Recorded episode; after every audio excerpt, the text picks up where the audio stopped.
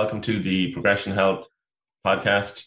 This is episode 15, and I'm here with academic and, and researcher Robert West. Robert, would you like to introduce yourself?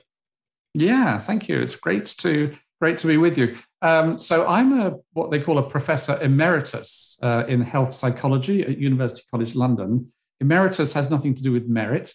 It has to do with the fact that I retired, um, but I'm still working. So they stopped paying me, but I still do stuff. That's what emeritus means. So uh, and I work. I am attached to the Department of Behavioural Science and Health in the Institute of Epidemiology and Healthcare at University College London. Brilliant. So I was going to say, what's your area of research currently? But it's kind of you're, you're retired. So um, obviously you're very passionate, or, or would it be fair to say you're very passionate about your work if you're still working and you're retired? So could you talk a little bit about that first?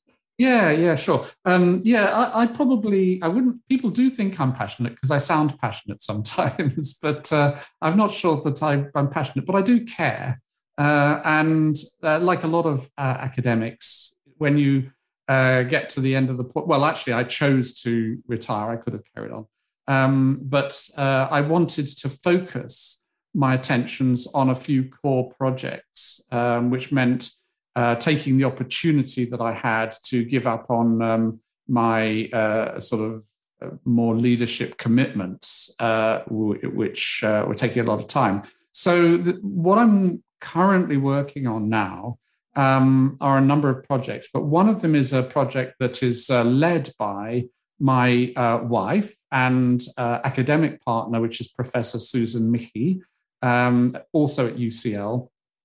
And this is a project called the Human Behavior Change Project. And it's an incredibly ambitious project.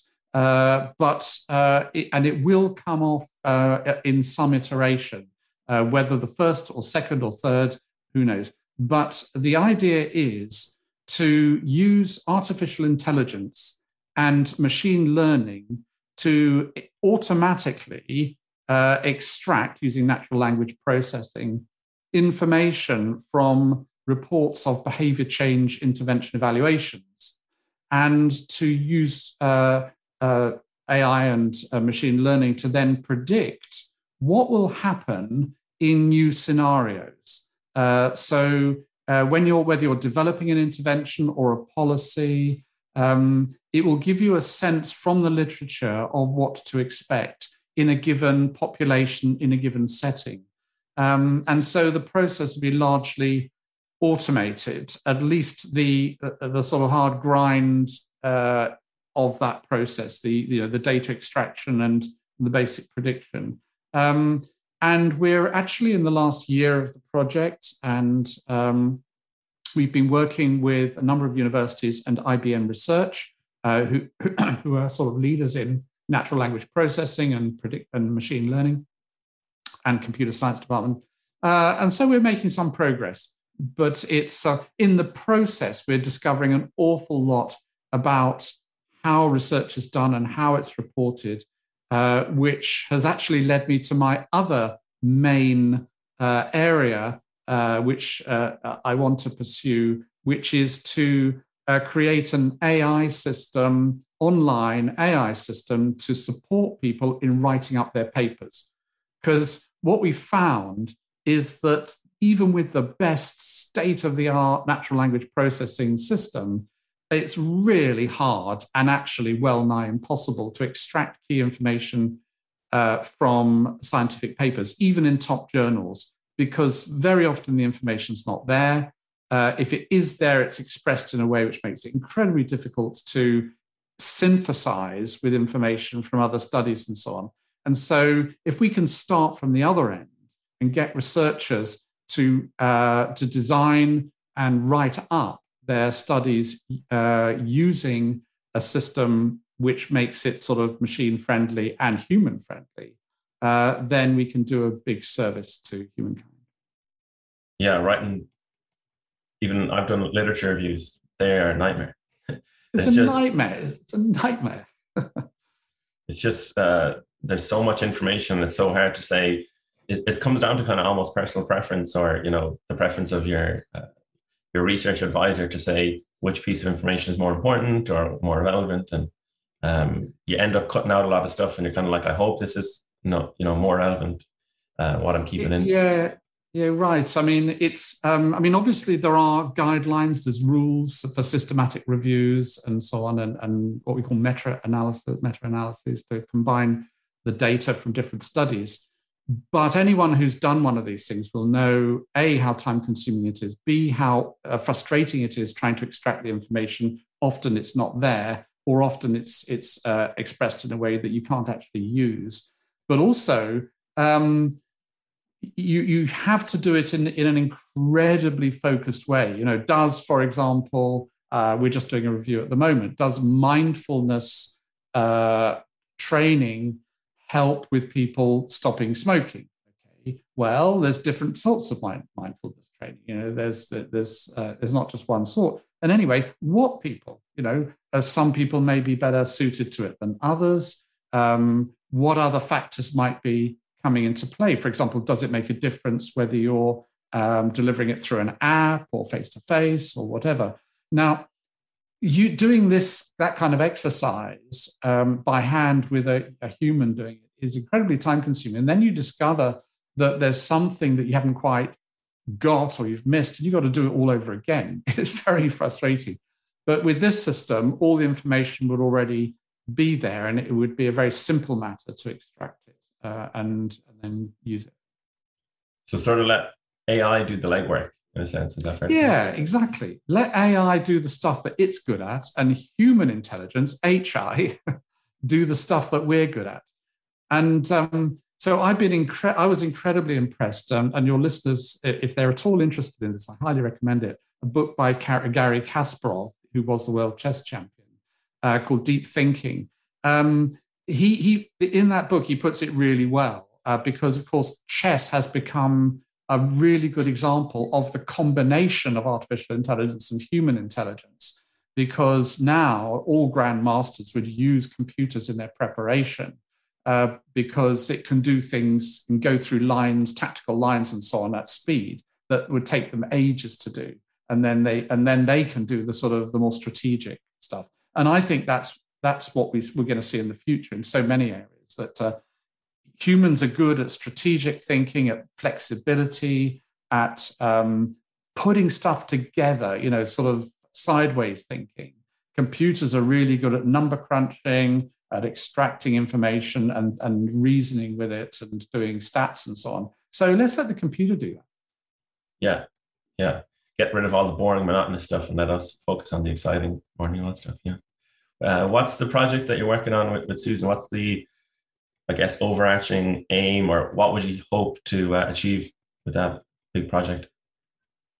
With the Human Behavior Change Project, uh, we it, we're using smoking cessation, stopping smoking, as the use case because it's an area that has some very good research with clear outcomes, and it happens to be also the area that I spent most of my career doing work in, so I know it quite well.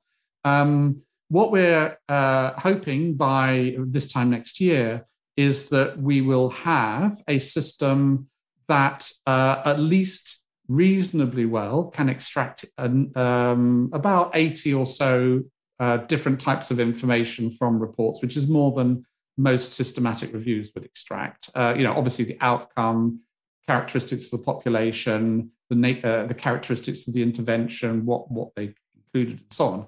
Uh, to extract that information, feed it into a machine learning system um, actually, what we're working on at the moment is something which is quite state of the art, which is combining machine learning with a, what they call a semantic reasoning uh, process. So, machine learning on its own can do some fantastic things, but it can also go off on ludicrous chat tangents. And it also needs a huge amount of data to work with before it can start to deliver the goods. Um, what in the old days artificial intelligence used to do is used to use semantic reasoning or logical reasoning. Um, and that fell foul of the problem that, that, with logic, you get what's known as a combinatorial explosion of inference. So once you've got a few propositions in your logic uh, system, you can easily get to you know ludicrous numbers of propositions, most of which are of no interest at all. And so um, and so people sort of abandoned that a bit and went to machine learning. But what we're doing is we're sort of going halfway back and saying, well, we can use machine learning, but we can guide it with things that we know uh, uh, follow logically. So, for example, if we know uh, that, I mean, uh, to give you a simple example with smoking cessation, we know that if you if the, the longer you go from the quit date, the more likely you are to relapse. So if you see a bit of data which shows um, a higher quit rate later than early, you know there's something wrong uh, because you can't, you know, by logically, you can't uh, have uh, be six months abstinent without also being three months abstinent. It's a very simple example, but there's loads of these sort of things that you can plug into the machine learning system to constrain its uh, um, uh, its sort of search process uh, and that means that it is it, you can you can confine it into channels that um, give it much more accurate prediction. That's the theory. That's what we're working on at the moment. So um, I, am reasonably confident we'll do it. So so we'll end up with a system that hopefully um, will be a sort of proof of principle in smoking cessation and actually physical activity as well. Um, that uh, uh, that people will then want to take forward, and, and we certainly plan to do that ourselves as well. Great. Yeah. Something I really like about your research is that you're very uh, experienced and you've done lots of research, but it's very practical. It's, you know, it's, it's a lot around health, really. So, um, smoking cessation, you have an app as well, actually, which I saw. So, um, smoking cessation, what are kind of like some of the rates currently of uh, smokers around the world? And then what are some of the biggest things you've learned that, let's say, for example, someone knows a smoker or they are smoking themselves that they could apply in their own lives?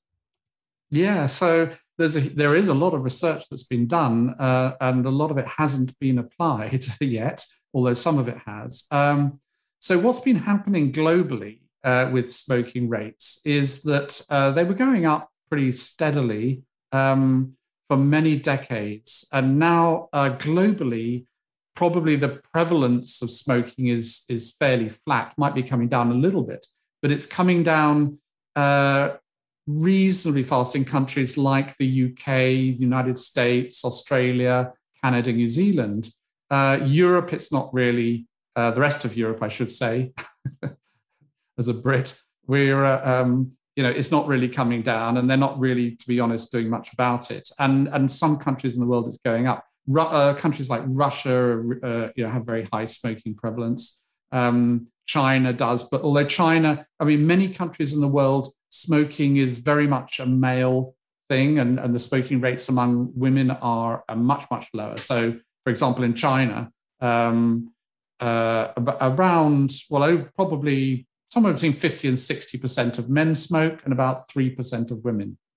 So that gives you an idea you know, uh, of the difference. Um, now, what's what we're finding is, you know, there are now uh, a lot of things that you can do to support your uh, quit attempt if you make a quit attempt. Uh, and some of these are, are pharmaceutical products. Um, one is called Champix or Chantix in the United States, uh, which actually got a bit of a bad press, but uh, mainly in the States, not so much elsewhere, because um, there were worries about um, psychiatric side effects of it. Um, I was actually involved in a study. I should declare a conflict of interest here. I was working with Pfizer at that time, involved in a randomized trial to assess the safety of uh, Chantix. Um, and uh, as a result of that study, the FDA uh, removed what they call a black box warning, which was uh, that they, they were, um, I think, rightly persuaded that um, although it looked as though there might be an issue with serious neuropsychiatric side effects, uh, in fact, that probably wasn't the case.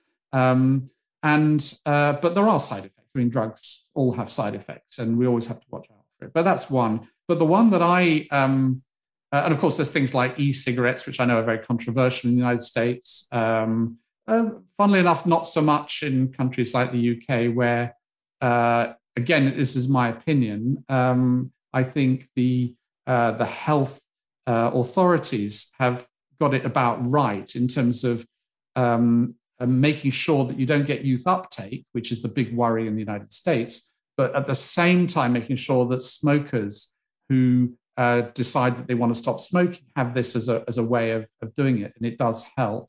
So it, it's not a game change. It's not the game changer that a lot of people I think thought it might be, um, but it is another tool in the armory. In the United States, I think it's slightly different because the United States has a very different sort of um, how would you say sort of commercial atmosphere, and so in the states you've had you know pretty shocking advertising you know which is obviously aimed at uh, children to get them to uh, take up vaping. But that would completely banned in the united there's united kingdom there's no chance of, of that sort of thing. And, and you see the difference that in the uk you know really very few people uh, kid very few kids smoke uh, sorry vape and um, uh, just about all the vapers are people who are smokers or ex-smokers um, but anyway, the thing I wanted to say, which I think for me is the big one, is a drug called cytisine. Uh, it's uh, C Y T I S I N E. And if, any, if you try and type it into Word, it'll try and convert it to cytosine, uh, which is the amino acid. Um, but cytisine is a plant alkaloid. Um, and it was the very first smoking cessation drug ever licensed that, and hardly anyone has ever heard of it. Um, but it was. It was. It was produced in Bulgaria in the 1960s, um, and it's uh, it comes from uh, mainly from laburnum seeds. It's an extract from laburnum seeds, and laburnum seeds are actually uh, poisonous. And the reason they're poisonous is because of cytisine, but that's because you're you're getting a massive dose of it if you uh, take cytisine in the sort of doses that are, are therapeutic, uh, then uh, it, it's a chemical that looks to the body a lot like nicotine, but it doesn't have the sort of rewarding, addictive properties of nicotine. And so, what it does, rather like Chantix, in fact, very like Chantix, is it blocks the neuronal receptors so that nicotine can't get on them it gives you enough activity in the brain pathways to reduce the craving for a cigarette, but without giving you any of the positive satisfaction of smoking at all. And um, so, anyway, this drug um, has been around for donkey's years uh, uh, and uh, is very, very popular. It's by far the most popular smoking cessation drug in countries like Poland. But most people in the world uh, haven't heard of it. And I think um, its day will come because we did a randomized controlled trial, um, which we published in the New England Journal of Medicine, which is one of the top medical journals, back in 2011. Randomized placebo controlled trial uh, showing very clear effectiveness of cytisine in helping people to stop. Um, Natalie Walker in New Zealand has uh, done did another trial showing that it looked as though it was more effective than nicotine replacement therapy. And there's now quite a few trials out there showing that it's very clearly safe, it is effective, um, and and this is the key. This is this is the key that I'm sort of leading up to. Um, it's off patent, which means that any generic manufacturer could pick it up and run with it. And when we did our trial uh, back in 2011, the uh, the cost of a full course of treatment was about three euros, which is about three dollars. Full course of treatment at Amazing. a time when other smoking cessation drugs were costing literally hundreds. So I see I see cytisine in the long term as kind of like the aspirin of smoking cessation. Actually, I may not have made that uh, term up. I think I did, but it's possible that I've just forgotten who actually made it up. But it's a great term. yeah, uh, credit where it's due. You've done the work already, so you're you're able to have a little bit of credit on a term like that. um, so so smoking cessation. Anyone who doesn't know and is listening is just quitting smoking, basically, or stopping smoking. Yeah.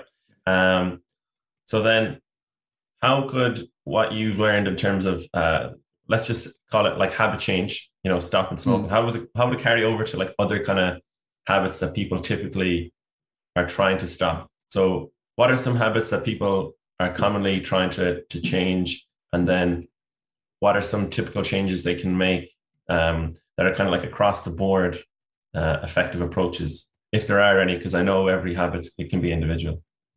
Yeah, every habit is individual, but you but there are some broad principles as well, and and um, and I think the uh, probably the single most important broad principle is understanding uh, this age old uh, meme, as it were, before there were memes, uh, that uh, our, the human our, our, brains essentially come in two parts. They come in the part, it, it, the part which uh, evolved uh, many, many millions of years ago, what uh, you might call the animal brain. Some people call it the lizard brain. Um, I think it's better than a lizard brain. I think it's uh, uh, it's got more going for it than a lizard. But say, let's say the animal brain. This is our emotions, our drives, our habits, our instincts, all that kind of stuff. And then the human brain, uh, which is the clever part, the, cl- the part that talks to us, and we talk, to, you know, we talk to it, and and it, the, the part that plans and the part that says part that says i really should stop smoking or i should cut down on my alcohol intake or i should do more exercise uh, whatever it is. But the key insight there is that the human brain doesn't get to control our behavior directly. It has to work through the animal brain.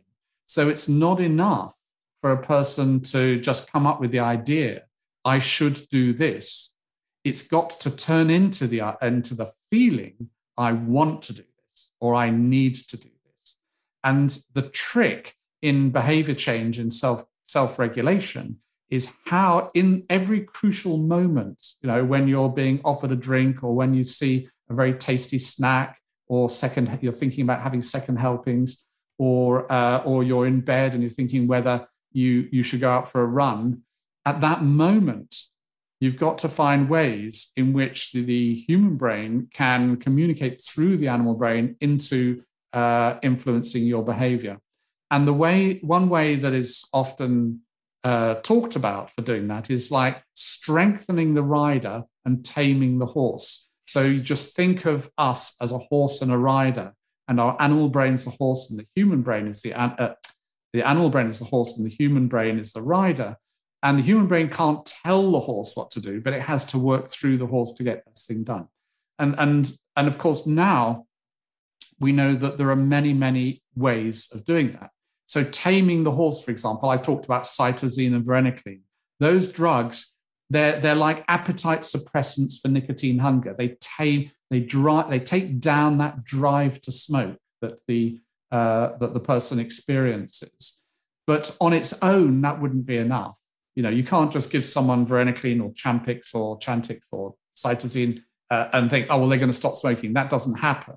Um, you that's just one side of the equation. You've got to sort of be bearing down with the uh, with the clever part of the brain, the human brain, on that uh, process as well. So, um, what are the so is strengthening the rider and taming the horse is is the key proposition here in self regulation how are you going to get yourself to do things that you set out to do and you want to do? Um, on the strengthening the rider part of it, uh, there's there's now quite a, a decent amount of research showing that if you form really specific if-then plans that are so specific that when the moment comes that you could go off the rails or you you you know do the thing that you said you weren't going to do, you remember the plan and you know exactly what it is you have to do to implement that plan, then you're more likely to succeed. Vague plans are hopeless. Vague plan, you know, I'm going to try not to drink too much. I'm going to try to do more exercise. That's not going to get you anywhere. Specific if then plans. In the jargon in health psychology, they're called implementation intentions. Um, but they're basically specific if then plans. And so what you're trying to do is, is is anticipate those moments when you're going to be tempted uh, to do something or you're going to fail to do something that you set out to do. That's one example. Um, one, one that I think is, is tremendously important, uh, and if you can do it, is, is for me almost like the atom bomb of behavior change. Uh, and, and it's the atom bomb of behavior change because if you can do it, it's massive. You know, it really uh, is a very powerful tool, um, weapon even, uh, but it's really hard. you know, fortunately, atom bombs are hard to make. Otherwise, the world would probably have been blown up several times over by now. Um, and that is this is identity change, identity, and uh, our identities are incredibly powerful drivers of our behavior for good and ill. If you think about the you know people who do incredible feats of, of endurance or self-sacrifice, uh, then you know a, a, lot of this is being driven by who they are, who they see themselves, their core, their being, whether it's uh, spiritual or religious or humanist or whatever it might be.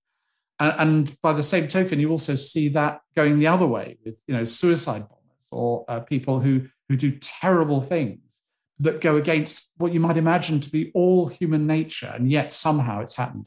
So those are extreme cases. But what you see in other areas of behavior change is this incredible process of identity change. Um, for example, people who get into trouble with illicit drugs and uh, become drug addicts. Very often, what you see when they come out of it is something flips, something switches in their heads. This is not who I am anymore. And, and quite often, the identity shifts from being a drug user to being someone who wants to help other drug users to recover from their uh, from their drug use. So, um, I mean, I, I do a lot of exercise. I play tennis now. I used to play a lot of squash. My identity was very much, and still is, very much as someone who is fit um, and uh, you know looks after my uh, body. I'm not overweight or something. That's really important to me. So if I go, if I start to sort of slide in terms of my weight or something like that, then my identity as being a certain kind of person is an important factor in bringing me back to what I want to be. So, so if then rules, identities, really important. Um, other things that uh, are often uh, really important is surrounding yourself with the right cues, the right environment. Our behavior is really very strongly environmentally conditioned social environment and physical environment. So um, if you can uh, if you can create an environment which is conducive to the sorts of behaviors that you're trying to achieve, then that will also help. Those are those are three examples. Oh, very very good. So just going back to your very first one, when someone says, I would like to exercise more, I'd like to lose weight, why is that so ineffective? And then why is it so effective when someone says, if I wake up in the morning, then I'll go for a walk, or if it's lunchtime, I will eat some vegetables and protein? Why, why is there such a discrepancy between the two in terms of effect? The discrepancy arises from the, the fact that all behavior uh, occurs in the moment and is, and is caused by whatever was happening the immediately preceding second or few seconds. Okay, so so if I say now, sitting here, uh, or if I'm with a counselor I, uh, or a health coach, uh, sorry, um, uh, uh, that yeah, I'm going to do more exercise. That's that moment. That's not the moment when when the exercise needs to occur. You need to be in the right state of mind at that moment in order for the thing to occur. So, so generally saying I'm going to, I'm planning, I, am thinking of doing this is uh, is not going to be enough. So, what you're trying to do is to set yourself up into a situation where it's it's not even a choice. Ideally, it's not, you know you've already made the choice. It's this is going to happen. So, another way of thinking about it, it's it's a bit like um, even really heavy smokers go into a supermarket they're not going to smoke. And what you find is that really heavy smokers in a, in a supermarket don't even want to smoke. The, the, the environment's not conducive to smoking. They, they don't smoke in supermarkets. You don't do that. Um, so the, the, the, the environment is conditioning their desires and so on. So your job in, uh, in self-control is to condition the, your desires at the moment in which uh, those those can come into effect. So so you set a routine, you set a plan. You say, okay, you know, with your health coach, uh, you might say, right, uh, when if I if I want to go for a let's say a twenty minute run, uh, then uh, when can I do that? You know, when where is there in my week that I can achieve that? And you say, okay, can you do that every week? Is that something that you can commit to on a regular basis or three times a week or whatever it might be? And then you make the plan and then you cement the plan so that that is a thing that you do. And one of the things that, uh, as you know, I'm sure, is, is that uh, health coaches can do on top of giving you sort of a good advice on exactly how to do it is what, what health coaches do is they also add that very important extra ingredient of accountability. If it's just you and you're in bed and you're thinking, oh, shall I get up and do this thing? I don't think I'll bother. But if they're if they're going to come and see you, or if uh, they're going to have to report back to you and say what they did, then it's just another potentially important motivator at that precise moment. So accountability can come in. But that, so that's the key, really. It's all about understanding how how important and uh, how our behavior and our desires are always in the moment. Brilliant, yeah. Um, so, in terms of identity, the second point, then I've, I've heard a lot about how the narrative we tell ourselves is very important, and like you know, we need to think of ourselves as a central character in our own movie of life, really. So, like, why you know why is uh, why is it so important to like follow through on what we say? What what happens when we don't follow through on an intention and when we do? What's going on there? Exactly yeah so um well uh, uh it's also worth bearing in mind that we all slip right we even even uh, uh, you know when we've got everything sorted out and we've done everything right there will be occasions in which we slip and we have to be able to cope with those situations. So, uh, actually, the, the sort of metaphor that I use is uh, our, our, our rules and our identity have to be like a self sealing tire. That um, it, it, so you could be like a balloon, which a balloon is, you know, it's good because in the sense that uh, uh, it keeps the outside out and the inside in. But if you have one little puncture, it goes. So that's no use.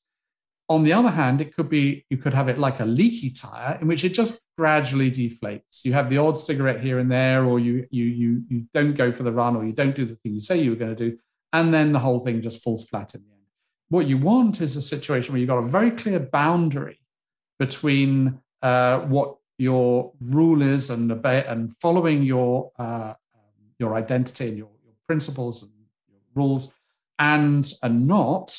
Um, but if, uh, you know, as will happen, uh, there's a puncture, um, then it will close up. You, you know how to deal with it. Uh, your tire will close up and you'll be able to re- you'll be able to uh, carry on. So you have to have uh, you have to be prepared with ways of handling that.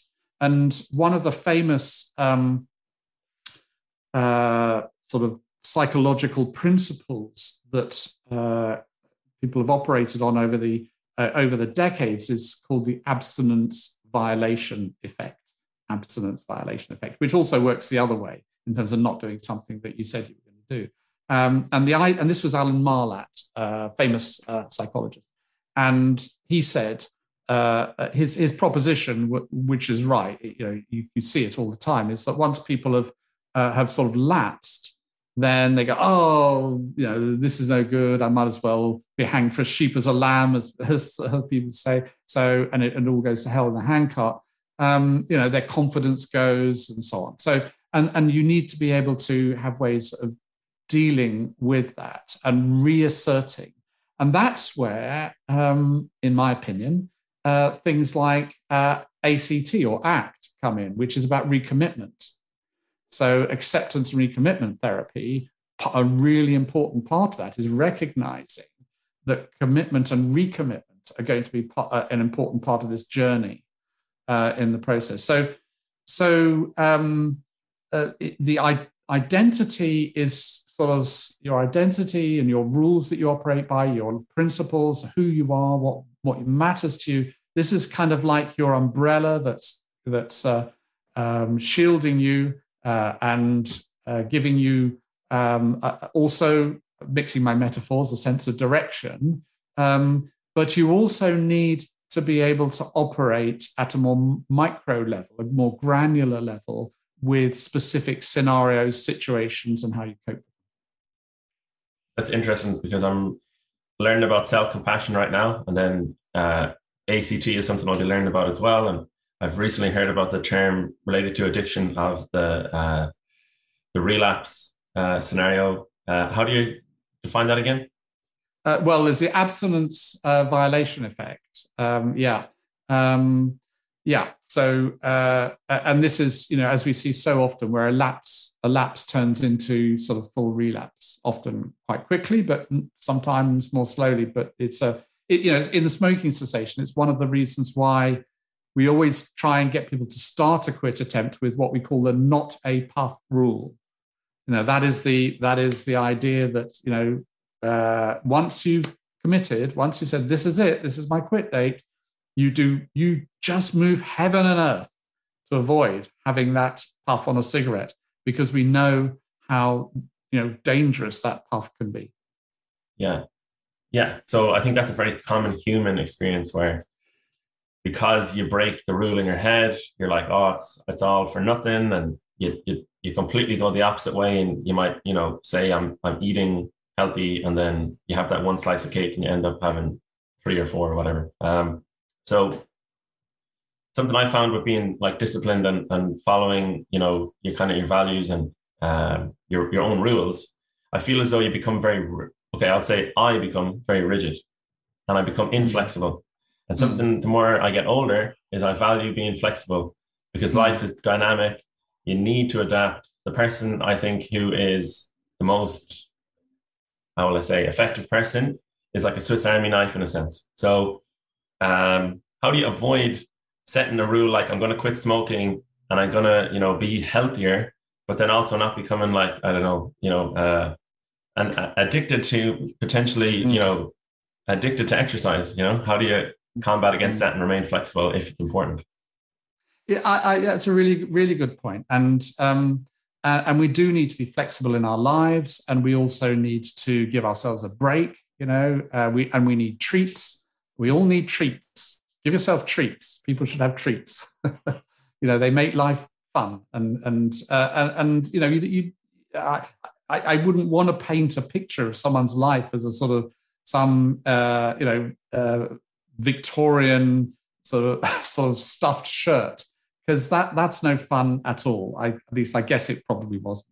Um, I think the the here it's really understanding when you need these rules and when you can be more flexible. And when it comes to things like smoking, then it turns out you do need these rules. Uh, you know, it just and when smokers sort of say to me, "Oh, that doesn't seem you know it doesn't seem very fair," I say, "I know it's not fair. It's it just re- you know it's it just is what it is. So life is what it is. Uh, you know, but for that for other things, then you can be more flexible."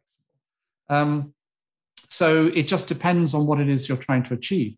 And, and, you and but it's about knowing what your rules are, what your principles are, what your boundaries are. And you know, you can even extend that, I think, into other areas, for example, of your moral behavior. You know, we talk about this thing called a moral compass.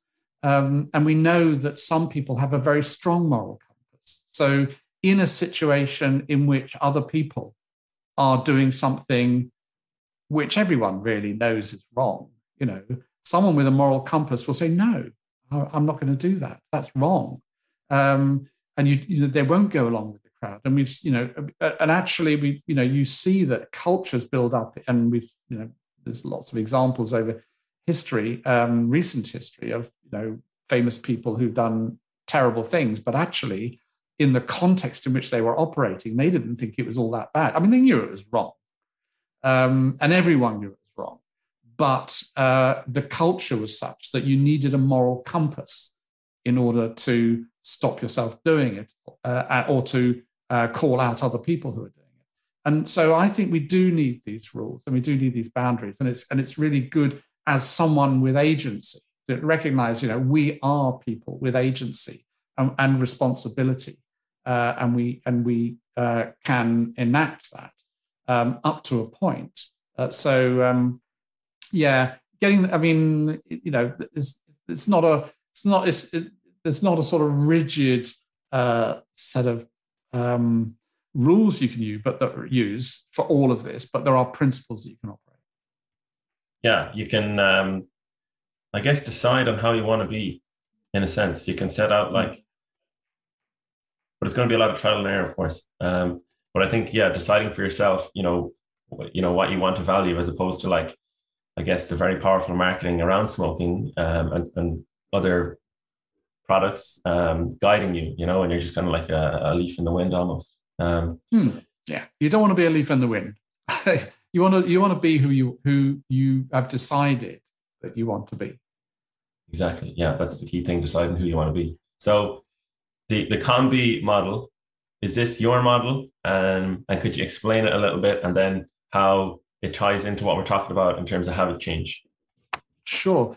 So um, the COM-B model, uh, this was a model that Susan, Michie, and I developed um, as part of a, a, a, larger project to help policymakers and, and people working with behavior change to um, apply a set of principles from the research that people had done uh, to developing effective interventions. Um, and the COM-B model is uh, is actually just a sort of modern version, again, of a very well understood principle. It's actually even built into the justice system in countries like the US and the UK. And it, it and uh, if I start with the justice system, if you want to, and I'm a big fan of Perry Mason and you know all these court courtroom dramas and detective stories. I love Columbo, for example. Uh, it's a brilliant, brilliant program. Anyway, if you want to prove someone guilty of a crime, you know, most people who watch TV will know that you have to prove uh, means, capability, uh, and motive. Means, opportunity, sorry, means, opportunity, and motive, right? Well, that's because they had to have been able to do the crime. If they weren't, you know, they weren't even at the scene and had no access to the crime scene, then they probably, you know, couldn't have done it. Um, they needed to have the wherewithal to do it, kind of uh, capacity to do it, and they needed to have the motive. So COM-B is just taking that basic principle and saying, okay, for any of us to do anything at any time, you sitting here now and me sitting here now, um, we have to have three things in place. We have to be able to do it in terms of the capability. We have to know, have the knowledge, the skills, the physique, uh, we have to, something about us, uh, you know, uh, uh, the perceptual apparatus, all the rest of it. We have to be able to do it, the capability. If if we don't have that, it doesn't matter what else is is present. the behavior can't occur. Um, we have to have the opportunity.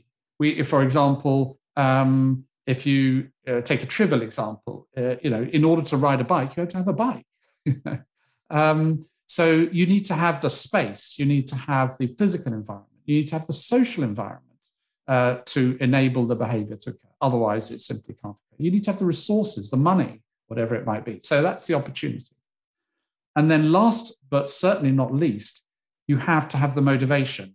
And that's a little different because it's not just having the motivation to do it, you have to be more motivated to do this behavior than any of the other competing behaviors that uh, are there at that time. So you have the capability, you have to have the opportunity, and you have to be more motivated to do this thing than anything else. And that ultimately dictates what all of us do all the time. So that is the fundamental sort of law of behavior, as it were. And so if you're trying to change your own behavior or help someone else to change their behavior, what you need to do is to figure out what will it take in order for this behavior to occur at that at the relevant moment. And over the course of certainly my career, Susan had the same experience. Um, what you often find is that people who are developing interventions make assumptions. They say, oh, it must be capability or it must be motivation.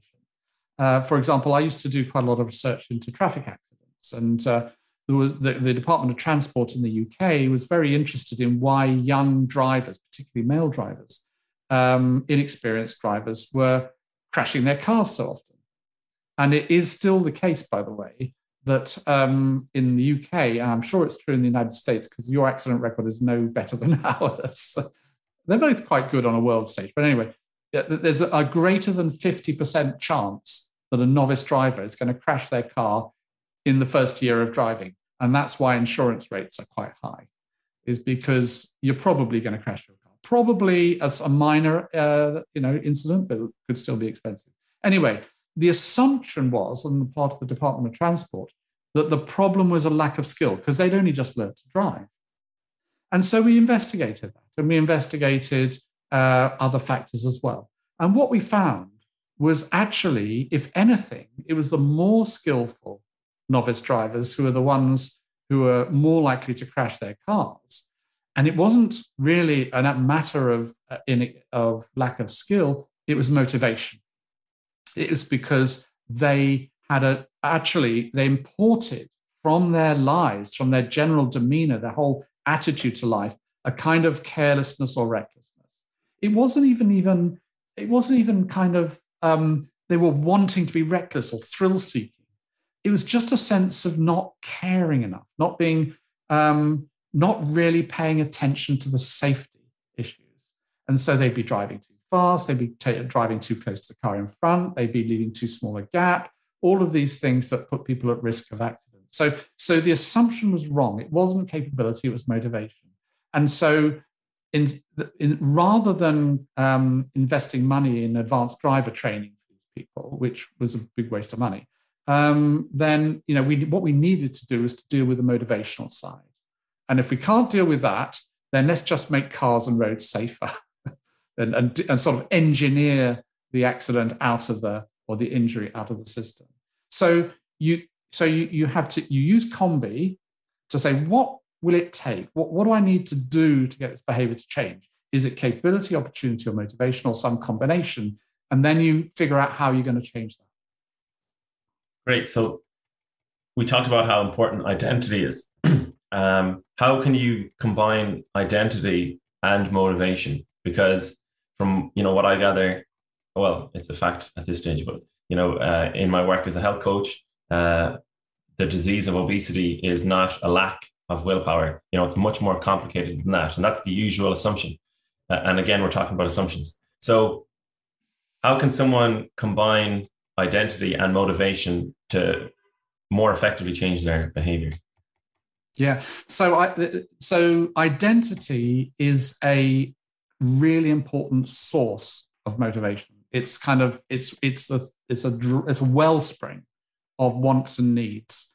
Um, now as i say that it you if it, if you could do it uh, with a with a client to uh, help them to change from an identity of someone who is struggling with their weight, who is keeps trying things and failing, to someone who's in whose identity has um, a set of rules around it about eating behaviors, for example, and and and those were so deeply entrenched into their identity that they just simply wouldn't break them. No, they wouldn't break them any more than they would go out and shoot someone.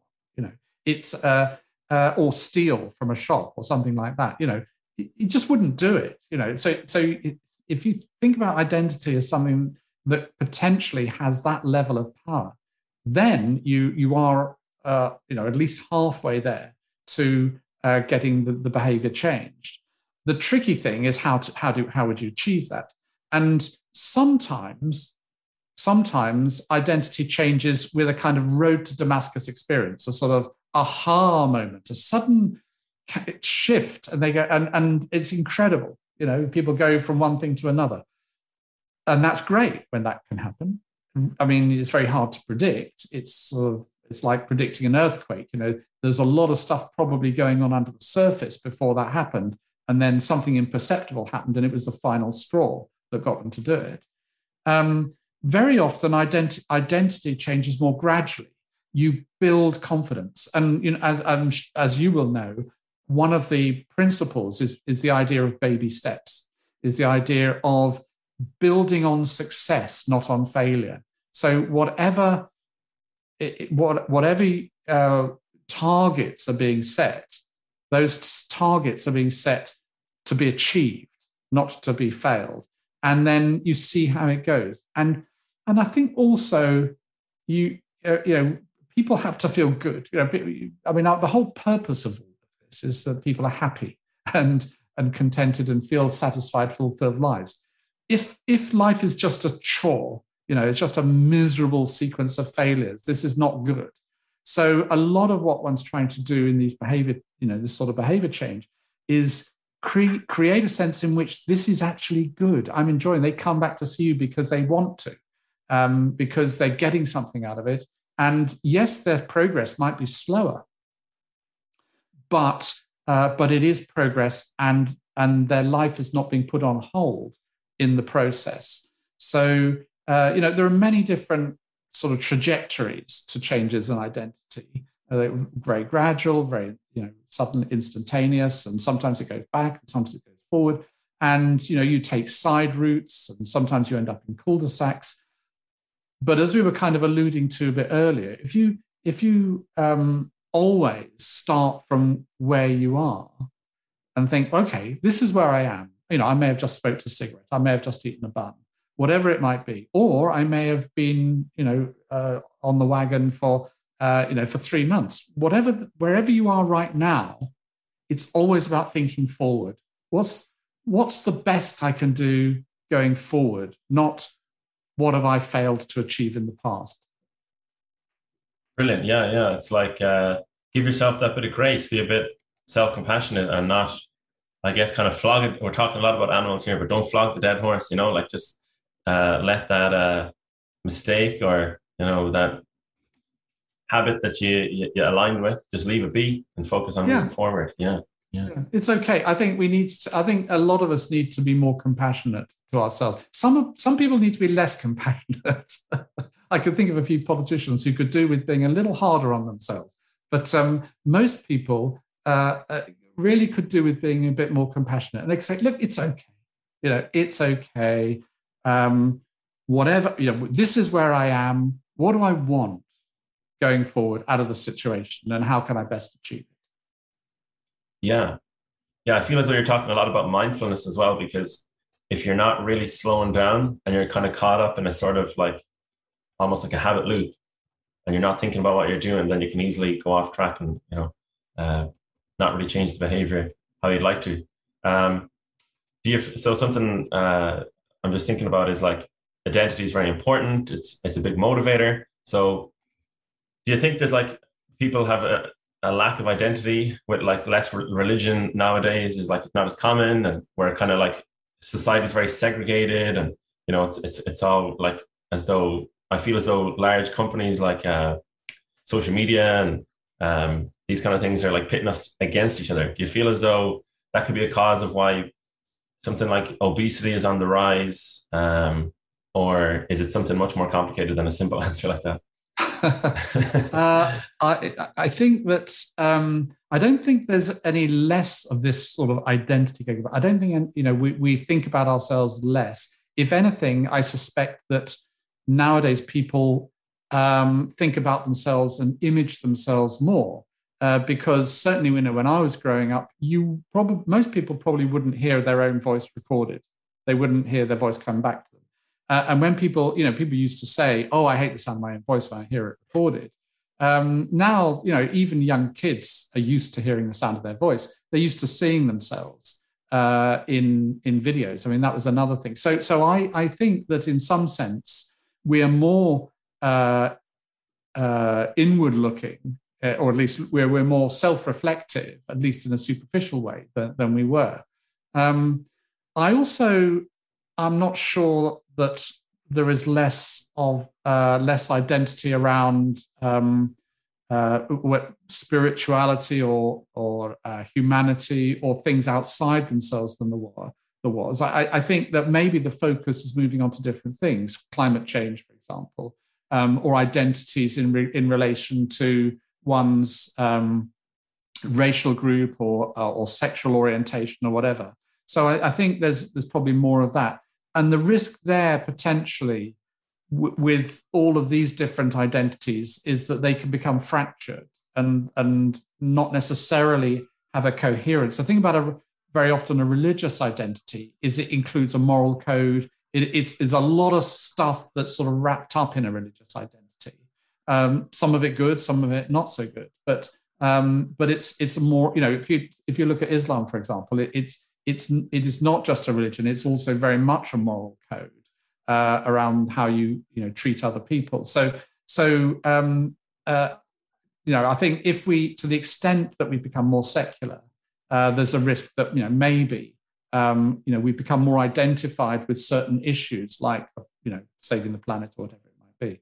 I don't know. That's a, that's that's speculation, but um, but how far these things would be uh, contributing to health issues, I'm not sure. I, I think that with um, the obesity epidemic, uh, I, I, think that if you look at the trajectory of it and how it, how you know where it sort of when it really took off, um, I think you can in different countries. I think you can see a lot of it was very much environmentally conditioned you know, the, the, problem is with humans, of course, is that for most of our evolution, our animal brain and the early part of our human brain um, was brought up in food scarcity. So um, hunger is uh, is there to get us to eat, um, but also so is enjoying food and and and the pleasure of, of eating food and as food becomes more palatable for our animal brain, more sugars, more fats, and so on, the, the, the uh, calorie density of foods is higher. The opportunity to eat high calorie dense foods and feel fulfilled in a tasty meal is greater. Then it's a really putting a bit of a strain on the clever part of our brain to sort of say, well, hold your horses here. You seem to have now had to, you know, change from a 34 waist to a 36 waist you know and is that what you want? So and then you put uh, you put on top of that a society in which everyone else seems to be like that as well. I mean uh, if you go to France, there's far less obesity, obviously, uh, than there is in the United States, or uh, an Ireland ditto, and uh, the UK ditto. Um, you know, if you go to particularly some parts of the United States, then the the average person is overweight, and and so you're a bit kind of weird if you're thin. In fact, I remember going to um, uh, uh, to uh, where was it? It was Dallas actually, and um, and someone actually commented that I was, you know, to me that I was skinny, and I'm not skinny. I'm actually just a sort of normal weight.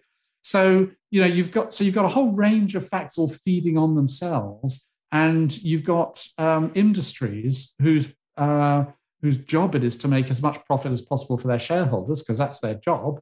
Um, and that means getting people to eat as, lot, as much high calorie foods as possible if, if what they do is produce high calorie foods. So, so I think that a, a lot of it is around the, the, difficulty that our animal brain has in coping with uh, the uh, environment in which we found ourselves or we've created for ourselves. Yeah, it's it's scary to think that the environment plays such a role, and then so many people are like so unaware of the impact it has. Um, and something I want to go back to in a second is addiction, because I know it's like uh, something you've done a lot of work in. But I'm just thinking of a company like McDonald's or you know uh, any any company that's good with behavior change, like TikTok. These kind of companies that are very powerful and very like very wealthy. I imagine that a college like yours has a certain amount of resources they're trying to do research for for the good of humanity. and then I imagine on the opposing side, which isn't, isn't the case, but that's just how I look at it, is that like McDonald's has its own team of scientists who are doing their own research. How is, is, is are these companies so effective at sort of just having their way with people? Um, like, do they have their own research teams? Like, where do these people come from who are so effective? Is, is it like someone like you who just decided I'm much more interested in money and they transitioned over from working for a college to like McDonald's or you know how does that how does that come about that they're so effective? Yeah, well, they got a lot, as you say. They got well. The thing is, they're pushing at an open door. You know that uh, that that that they're working with our animal brain, and and they're they're uh, figure that you know it's not that hard to be honest to to uh, uh, because the animal brain isn't that clever to you know, to um, produce products that uh, tap into it. And obviously, the cigarette, you know, tobacco industry has uh, does this par excellence. It's you know, it's just fantastic for it. It's got this chemical nicotine that uh, uh, that uh, attaches itself to receptors in the brain and gets people to want to take nicotine in that form. And you know, and and it's not not massively hard to uh, then to build a really successful business on that basis. Um, I think, but but uh, uh and you know, you raise I think a really interesting question for me as to why why knowing what we know.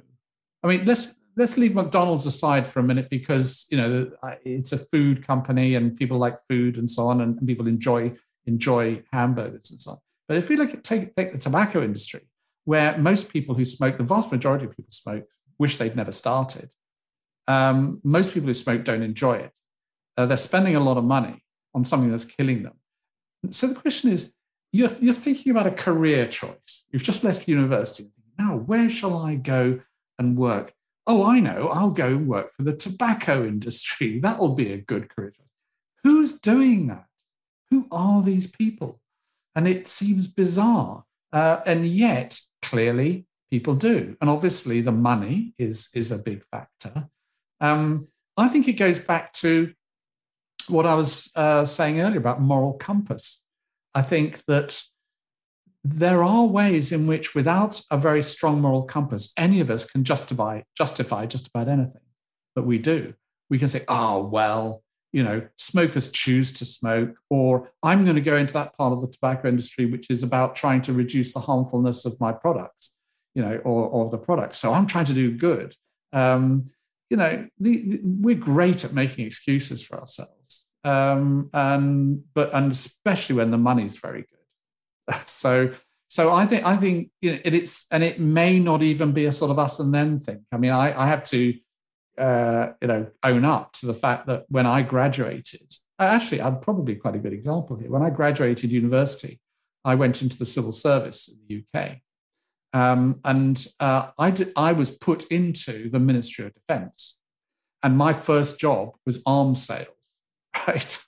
So that, and that was not something that I would have wanted to do. And I wanted to be a civil servant and to be helping with policy. And I'd have quite liked to go into health, but I was put into the Ministry of Defence. Anyway, um, I, I didn't immediately then say, right, that's it, I quit. You know, I'm not going into the Ministry of Defence to sell arms. I was given a job to do, and I tried to do it as best as I could. Um, and I guess that's you know that's what happens to people. I mean, I did leave, obviously, ultimately, um, quite after a couple of years, but you know, in another life or in another situation, maybe I would have carried on. I don't know. Uh, so, so I think it's you know, we don't want to be too hard on people uh, for making choices in the situations in which they find themselves that then end up being bad. Um, the only real defense against that, I think, ultimately, is a strong moral compass. Yeah, yeah, being clear on, on your values, and I feel as mm. though you're showing your honesty by by declaring like a conflict of interest and your job you had previously. Um, so yeah, I guess it comes back to what we said already about like deciding who you want to be, and then you know just making the best decisions you can from there, giving yourself grace as well. Um, so I know addiction is like a huge topic. We could do a whole conversation about that. Um, I guess something I want to ask you specifically is you talked, you had a, a YouTube video with, uh, I think it was your son, and uh, mm. you're talking about para addictions. Mm. So mm. could you just talk about like how to know, I guess, when you may need to start thinking about, okay, is this some habit that I'm addicted to? And then what's a para addiction as well? Yeah, so um, having been editor in chief of the journal Addiction uh, for uh, over a decade, um, it has been a, an important part of my research life. And one of the things that you uh, uh it, it occupies your mind as a as someone working in the field of addiction is, in fact, trying to figure out what addiction is. And and different people have different views, and I have different views from actually other people who worked on the journal um, because uh, we, you know, it's it's it's a multifaceted thing. But at the end of it, well, well, let me go back. Um, decades ago, addiction was actually relatively straightforward in terms of how it was viewed. It was viewed as something like this: you, uh, it was uh, you would start to take a drug because drug addiction was the only thing that was considered to be an addiction. You'd start to take a drug, for enjoyment or kicks or whatever it might be. And then over time, you would, be, you would develop physiological tolerance to the effects of the drug. So you need to take more and more and more of the drug in order to get the high that you're seeking. And as your body is adjusting to the presence of the drug, that means that if you don't have the drug, your body goes into a sort of withdrawal syndrome where you get DTs or if you're alcoholic or the, uh, um, you know, uh, cold turkey, you know, the sort of goosebumps and things, flu symptoms. You really feel really bad if you can't get hold of your drug. And so now you go from wanting the drug because it gives you a high to needing the drug just to survive, just to stay normal, and actually literally to survive because some drug withdrawal is actually fatal. And that was how they viewed addiction. And what we realized after a bit was that that's not it at all. Um, if it was that, if drug addiction or addiction was just that, it would actually be really easy to cure people. All you need to do is to get people into a hospital, give them some medication, help them ease them through the withdrawal symptoms until they come out the other end. Out they come the other end, cured. Thank you very much. And that's not what happens. It would also be the case that the severity of the withdrawal symptoms would predict relapse, and it doesn't. Uh, so, so what is what is going on with uh, with uh, drug addiction? And then why is it that people also seem to get addicted to other things like gambling? And so they, uh, we, we sort of turn things around a bit and now understand addiction as a whole range of different um, mechanisms that all have one final common uh, thing in one final thing in common, final common pathway, as we call it. And that is that um, the person who is addicted experiences, for whatever reason, a repeated powerful motivation to engage in the behavior. Um, and that is a chronic thing. It just lasts, you know, a long time. And uh, and it's and it may be the withdrawal symptoms are contributing to that. I mean, they definitely do in some cases. It may be that there's something else completely that's contributing to it. And smoking is a rather complex case because there's there's a whole bunch of stuff going on. Um, but what it means is that if you focus on the, it's, it's this powerful motivation that's at the heart of addiction. The other side of it is that, and, and this is where not everyone agrees, is that it's to do something which is ultimately harmful or could be harmful. Um, and the reason why I think that's important is because if it wasn't for that, why would we care? You know, if if, if you're doing something that um, has no particularly harmful consequences, who, who cares? You know, knock yourself out, do it. It's great. Um, so um, uh, if you, but if you bring the harm part of it in, you've got to think, well, okay, how much harm? You know, is it just sort of slight inconvenience? Is it just costing you a bit of money? Was it ruining your life? Is it killing you? And that's where we, we come to the understanding of addiction as something that has to sort of pass some threshold, both in terms of the powerful, the strength of the motivation. How, how much of a grip has it got on your life? And how much harm could that be doing you? So we now accept that you know smoking, cigarette smoking, is addictive because it creates very powerful urges to smoke and it kills half the people who do it and don't manage to stop. So that is pretty harmful. That's definitely in. Uh, heroin addiction, as we know, uh, or opiate addiction, that's definitely in. Um, gambling addiction, in my opinion, and most of the people I work with, that's definitely in because gambling ruins lives. Uh, it totally destroys a lot of people's lives. Um, clearly, you know, as with smoking, as with heroin, as with gambling, there are people who don't become addicted. There are people who can do it and they don't, they, you know, they can take it or leave it. Fantastic. Good for them. Same with alcohol. Most people who drink aren't alcoholics, but there are people who become addicted.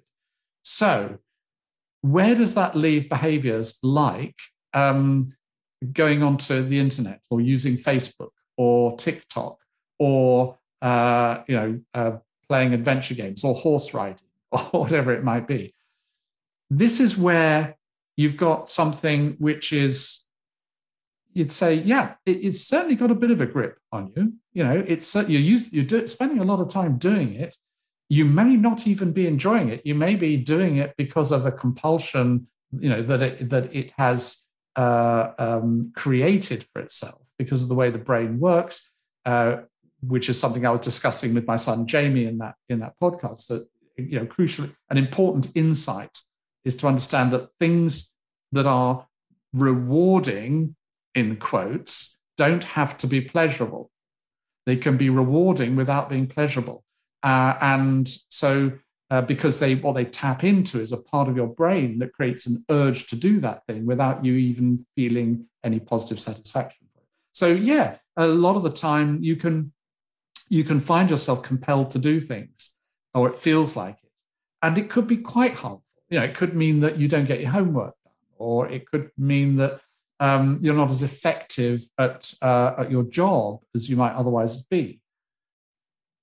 But are we going to call that addiction? Because if you do that, it kind of lets this, this is the thing really, it kind of lets the, the tobacco industry, the alcohol industry, the gambling industry, you know, the drug cartels a little bit off the hook because they can, they're sort of saying, well, you know, yeah, okay, tobacco is addictive, but then so is going on TikTok so is butter. You know, you think, well, actually, you know, there's a massive difference between smoking and going on TikTok. You know, very few people die from going on TikTok. Literally 7 million people a year die from smoking.